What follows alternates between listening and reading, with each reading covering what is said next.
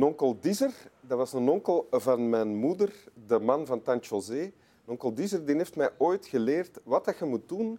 Eh, Ik was vijf jaar. Heeft mij geleerd, onkel Diezer, wat dat je moet doen als een hond u aanvalt. Want ik was bang van, geweest van een hond. Als een hond u aanvalt, eh, jongen, zei hem, dan moet je die bij zijn verpoten pakken en opentrekken. Sorry, sorry, Swami. Maar dus, voilà, ik geef het maar mee.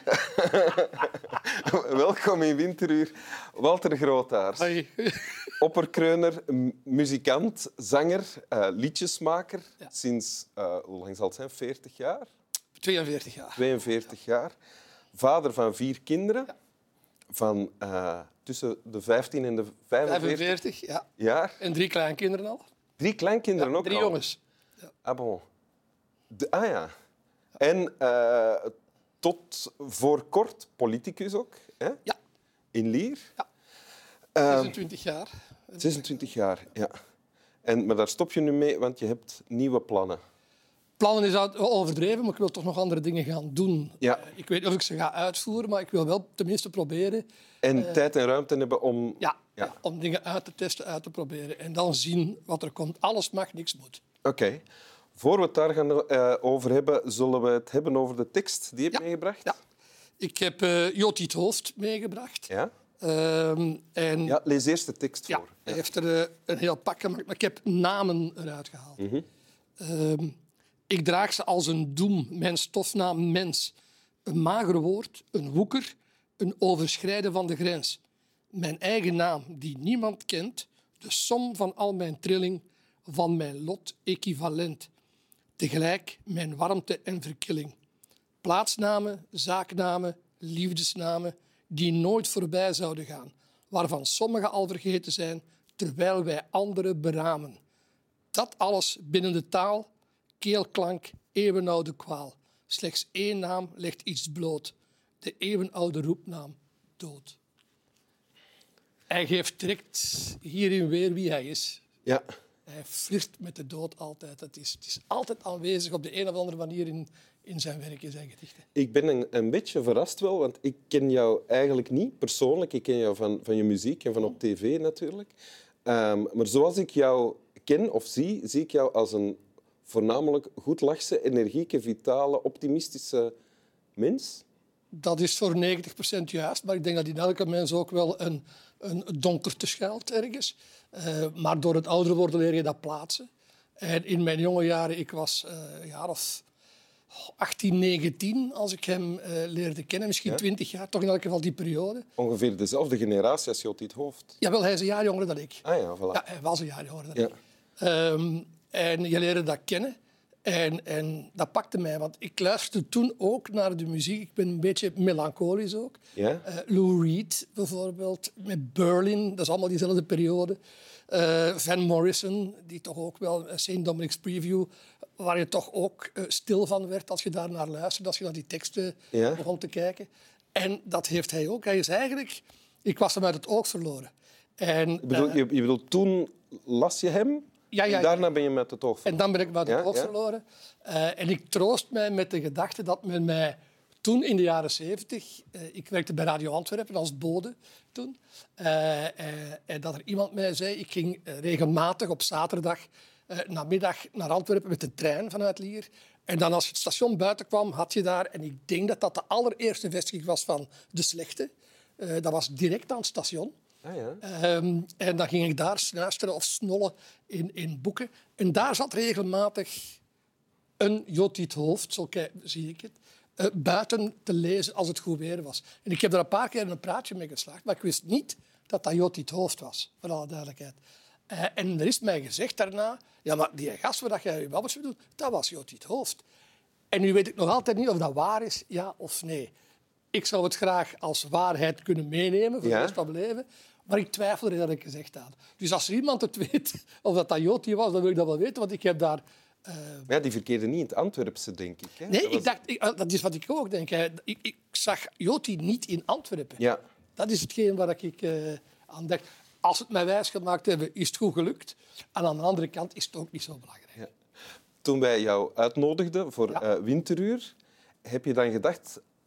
aan Joti het Hoofd, zoals je hem vroeger kende, en het dan terug opgezocht of zo? Nee, wat ik voor heb gehad is nog niet zo heel lang geleden, een jaar of drie, vier geleden, eh, een groot, een groot eh, waterprobleem thuis in de kelder, ehm, waar al mijn platen staan en waar al dozen met boeken ook nog stonden. En door dat te gaan op te kruisen heb ik dan Joti, het oude boek, het origineel, het eerste boek eh, van Junkie Verdriet teruggevonden, maar helemaal om zeep.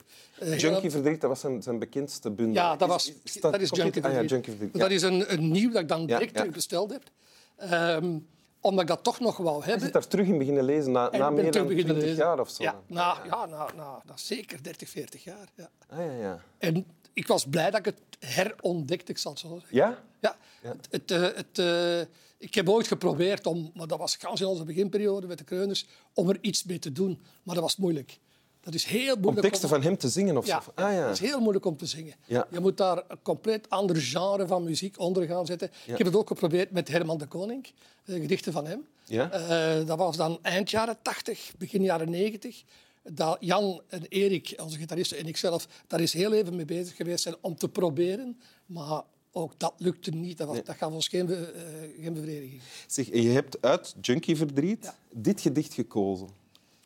Waarom? Wat wordt er hierin verteld dat jou dan treft? Um, hij geeft hier al heel duidelijk aan dat hij eigenlijk hij is altijd op zoek naar erkenning ook in al zijn gedichten. Dat voel je.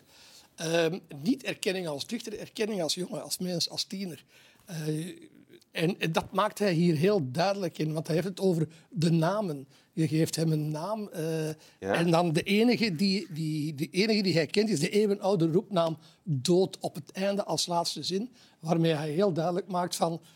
Ja, dat is eigenlijk het enige dat nog telt. En vandaar dat ik, als je dat toen, als jonge knaap, 20 jaar, las dan voelde ik die doodsdrang die hij had. Ja? Mensen, sommige mensen hebben dat. Die worden geboren, heb ik soms de indruk, met een, een, een, een, ja, een verlangen naar de dood. Dat is heel maf misschien, maar... Dat je, ken je zo mensen of zo? Ik heb uh, in, in mijn jonge jaren toch uh, een, een zes, zevental uh, kennissen en vrienden weten zelfmoord plegen. Ja. Ah ja, zoals Jot het Hoofd ook heeft. Zoals Jot Hoofd, maar die kende ik natuurlijk niet. Nee, dat was op, op langere, ah, ja, verdere afstand. Maar heel dichtbij. En op een bepaald moment, jaren tachtig in Lier, leek dat bijna op een hysterie. Was dat op, op, op een weektijd vier, vier vrienden ook. Uh, die, die de ene na de andere op dezelfde manier uh, een einde maakten aan hun leven. En, en dit hier ook in de jaren zeventig, ook zo 1, 2, 3, maar ook drugs gerelateerd, voor alle duidelijkheid. Um, en dan denk je daarover na. Hij was eigenlijk de man van onze generatie die het naar boven bracht in dichtvorm. En, en die, die, uh, die daar woorden aan gaf. Die daar eigenlijk woorden aan gaf. En is dat je zelf ook kent? Ja. Die, ja? ja. Niet dat ik een doodsdrang heb, voor alle duidelijkheid. Ja?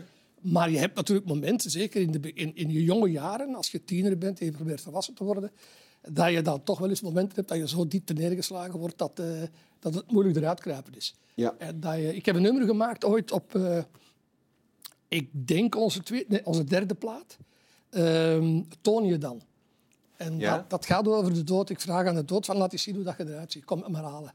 Ik daag u uit. Ah, ja. Dat was het eigenlijk. In plaats van zelf zo ver af te dwalen om het te gaan doen, zocht ik liever naar een uitweg via woorden. Ik, ik ben niet een uh, suicidaal uh, persoon, dat zit niet in mij. Gelukkig. Anders dat positieve ook... overwint, al wat je straks zei, dat overwint altijd. Ik weet waar ik dat moet terug gaan pakken. Ja. ja. ja. Wil je het nog eens lezen? Ja. Ik draag ze als een doem, mijn stofnaam mens. Een mager woord, een woeker, een overschrijden van de grens. Mijn eigen naam, die niemand kent, de som van al mijn trilling, van mijn lot equivalent. Tegelijk mijn warmte en verkilling. Plaatsnamen, zaaknamen, liefdesnamen, die nooit voorbij zouden gaan, waarvan sommige al vergeten zijn, terwijl wij andere beramen. Dat alles binnen de taal, keelklank, eeuwenoude kwaal. Slechts één naam legt iets bloot, de eeuwenoude roepnaam dood. Dank u. Graag gedaan. Slap wel. Ik denk dat ik hem tart heb doen verschieten. Hm? Ja. ja. Verschoot echt. Ja. Sorry, Swami. Als er al de... Honden vergeten rap. Heel.